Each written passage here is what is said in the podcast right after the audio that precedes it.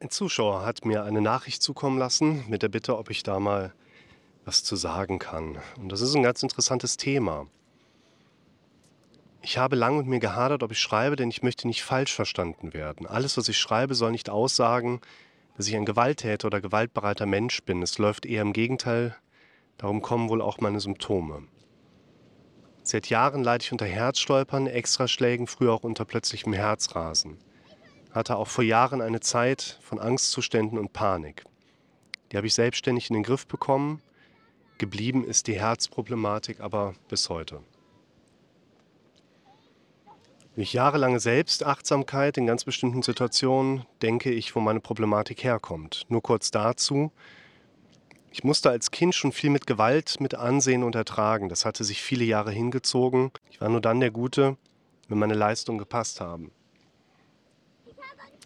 Von daher resultiert meine Herzproblematik wohl aus Wut und Hass. Wie gesagt, ich bin kein Gewalttäter oder gewaltbereiter Mensch. Ich würde mir sehr wünschen, über dieses Thema ein Video von dir zu sehen. Ich habe mir in dieser Nachricht vor allen Dingen nochmal den Hintergrund herausgezogen, dass unser Gehirn in Korrelationsmustern denkt in automatisierten Mustern, was ich finde, man hier sehr gut beobachten kann. Und dann noch die Thematik, ich musste als Kind schon viel mit Gewalt, mit Ansehen und Ertragen. Das hatte sich viele Jahre hingezogen, war nur dann der Gute, wenn meine Leistungen gepasst haben. Ich denke, dass diese beiden Aspekte im Moment eine ganz besondere Rolle spielen. Also einmal, dass der Hintergrund der Kindheit hier mit einbezogen werden darf. Und zwar nicht unbedingt in einem absoluten Sinne. Also die Kindheit hat stattgefunden, ja oder nein, sondern da hat ein Mensch eine, ein Bezugssystem zu seiner Vergangenheit, zu seinem früheren Ich, aus dem er glaubt, Dinge im Heute erklären zu können. Es ist sehr häufig so, dass wir in Bezug auf unsere Symptomatik eine Art, ich nenne es mal Exklusivitätsgefühl haben. Wir haben das Gefühl, dass wir da eine Symptomatik haben, eine Problematik in unserem Leben haben, die haben nur wir. Wir fühlen uns damit sehr alleine oder fühlen uns damit sehr isoliert auch. Wahrscheinlich auch gerade, weil wir uns da noch nicht mit anderen Menschen darüber unterhalten haben und da noch gar nicht so im Austausch gestanden haben und vielleicht auch mal diesen Erfahrungswert mit drin haben, ey, das hat irgendwie fast jeder so umgekehrt. Und eine Sache, die hier der Kommentator, glaube ich, in der Kindheit erlebt hat und etwas darstellt, was aber uns alle, also wirklich im Prinzip jeden Menschen betrifft, ist irgendwo mal, irgendwann mal die Idee mitbekommen zu haben, wir könnten uns die Liebe unserer Eltern oder von jemand anderem verdienen. Und das ist nämlich etwas, das hat jeder auf so einer Elternbezugsebene beispielsweise mal für sich mitbekommen. Nicht intentional in der Regel. Eltern machen das nicht absichtlich. Es gibt mit Sicherheit auch Beispiele, wo Eltern sowas intentional gemacht haben, aber vor allen Dingen spielt das eine Rolle, dass wir einfach Bezugssysteme haben, wo Kinder das so sehen. Ich bin ja auch Kind. Ich bin quasi im Moment in einer Doppelrolle als Eltern und als Kind ich bin mir dieser Thematik und Problematik bewusst und versuche daher nicht unbedingt zu vermeiden, dass es jemals in Bezug auf meine Kinder mal passieren könnte, sondern frühzeitig zu verstehen, wenn es mal passiert, das eben offen zu legen und offen mit den Kindern zu thematisieren. Es geht nicht darum, dass wir die Brüche mit anderen Menschen und damit auch mit unseren Kindern vermeiden könnten. Es geht darum, die Brüche frühzeitig zu erkennen und sich im Reparieren zu üben. Ich kann nicht verhindern, dass auch meine Kinder das Gefühl mal irgendwo haben, hey, ich kann mir die Liebe von Papa verdienen.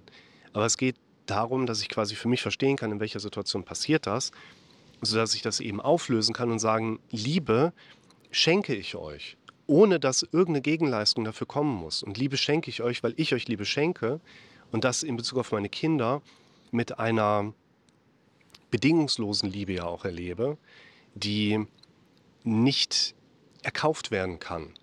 Und ich glaube, dass das ein wichtiger Faktor ist, wo unser Gehirn uns dann so eine Idee auch schon mal hochgibt, hey, Vielleicht hast du ja die Symptome, weil du in deiner Kindheit so viele blöde Sachen erlebt hast, unter anderem, dass du eben deine Liebe dir hast verdienen müssen. Ne? Du musstest immer der Gute sein, um geliebt zu werden. Und das kann deine Perspektive sein. Das kann sein, dass das von außen auch als Bezugssystem von Menschen so mit reingegeben worden ist. Ich glaube, viele Menschen betrachten das Leben und auch die Erziehung von Kindern als etwas sehr gesellschaftskonformatibles. Also man muss das so machen, wie es alle anderen auch machen. Man muss es so machen, sodass Kinder nachher die besten Chancen haben, einen guten Job zu finden, gut durch die Schule zu kommen, die beste Ausbildungsmöglichkeit zu haben, Karriereleiter zu steigen, Flexibilität im Job zu haben. Ja, wozu? Ja, damit die Menschen nachher glücklich sein können. Ja, dann bringt denen doch bei glücklich zu sein und nicht, ne, ich verlinke euch mal ein Video dazu, Kinder zu Nachhaltigkeit und Glücke zu erziehen. Und das ist eine Komponente, wo wir vielleicht diesen Kindheits- und Vergangenheitsbezug etwas herausarbeiten dürfen und aufzeigen können, hey, deine These, deine Kindheit hängt mit deiner heutigen Symptomatik zusammen, darf nochmal überprüft werden, ob die stimmt. Und, und das ist aus meiner Sicht der zweite Punkt, um den wir uns gerade kümmern dürfen, die Idee, dass deine Vergangenheit eine dominantere Rolle jetzt überhaupt für deine Situation spielt. Denn letztlich würde ich immer erstmal und werde ich auch immer mit dem Kerngedanken in Therapie gehen. Wir denken heute 95 Prozent dessen, was wir gestern erlebt haben. Heute 60.000 Gedanken, von denen gerade mal 3.000 Gedanken neu sind. Heute ist so wegen gestern und gestern ist so wegen vorgestern. Und wenn wir heute keine Unterschiede einbauen, wird morgen so wie heute.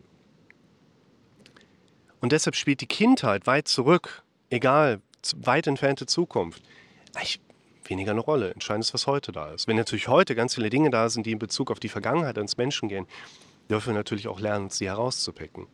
Nur woher kommt die Idee, deine Kindheit könnte was mit dem Heute zu tun haben? Unser Gehirn arbeitet in Automatismen, arbeitet in der Regel affin zu negativ dramatisch misserfolgsorientiert und in diesen Szenarien. Und unser Gehirn sucht gerne nach Zusammenhängen in diesem Automatikmodus. Also der Urzustand ist, du hast gerade keinen Denkprozess am Start, alles klar, dein Gehirn benutzt sich selber. Um sich zum Beispiel Gedanken darüber zu machen, ich beobachte da gerade zwei Dinge in meinem Leben, da, da geht es mir ziemlich schlecht mit, und dann beobachte ich einfach mal was anderes, was das erklären könnte. Unser Gehirn ist auf der dauerhaften Korrelationssuche, wenn wir es nicht aktiv benutzen und damit auf irgendeinen anderen Fokus lenken. Und das bedeutet eben auch, dass unser Gehirn hingehen kann und kann sagen, ich habe hier gerade eine Herzsymptomatik, die wahrscheinlich auch abgeklärt ist bei dem Kandidaten und damit keinen organischen Hintergrund darstellt, den man beheben möchte oder beheben kann. Und das Gehirn geht hin und sagt, ah, es bestimmt diese ganze Wut und der ganze Hass, den ich erlebt habe bisher im Leben, der mir widerfahren ist bisher im Leben, der diese Symptomatik gerade auslöst. Und ich würde sagen, ist die These deines automatisch-dramatisch denkenden Gehirns, was auf Korrelationssuche ist. Und das sind gerade zwei große Dinge in deinem Leben, die einen scheinbaren Zusammenhang darstellen. In der Literatur gibt es aber keinen Zusammenhang, dass wir jetzt sagen können, Wut und Hass bedingen eine Herzphobie.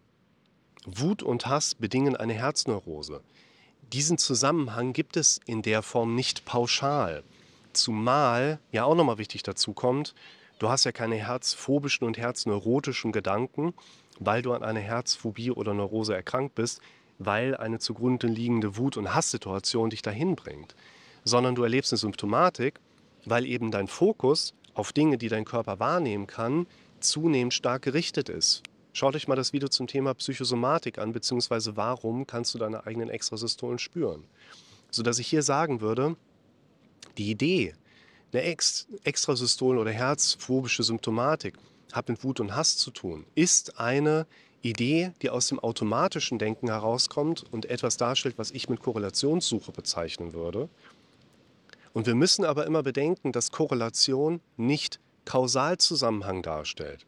Wir dürfen also hingehen und überprüfen, stimmt deine These, dass Wut und Hass zu Extrasystolen und zu Herzphobie geführt haben.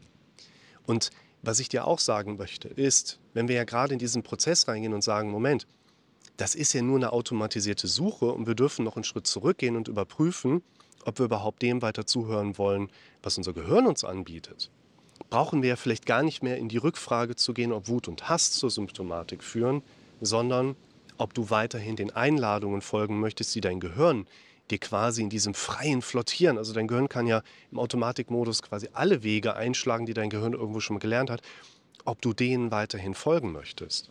Und deshalb würde ich sagen, die Frage, ob deine Symptomatik aus Wut und Hass kommt, ist die eine Sache. Aber wenn wir uns um die Frage kümmern, dass die Idee, woher deine Symptomatik überhaupt kommt, ein, eine Fantasie letztlich deines Gehirns ist, der wir nicht unbedingt im Weiteren folgen müssen, sondern uns neu ausrichten dürfen, andere Wege gehen, dann haben wir eine ganz andere Fragestellung mit dem Raum, an der wir viel besser arbeiten können. Deshalb schaut euch hier mal dazu an, stell dir diese Fragen und raus aus der Opferrolle. Und mit diesen Perspektiven kriegen wir plötzlich einen ganz anderen Pack an bei deiner Herzsubi oder deiner Herzneurose.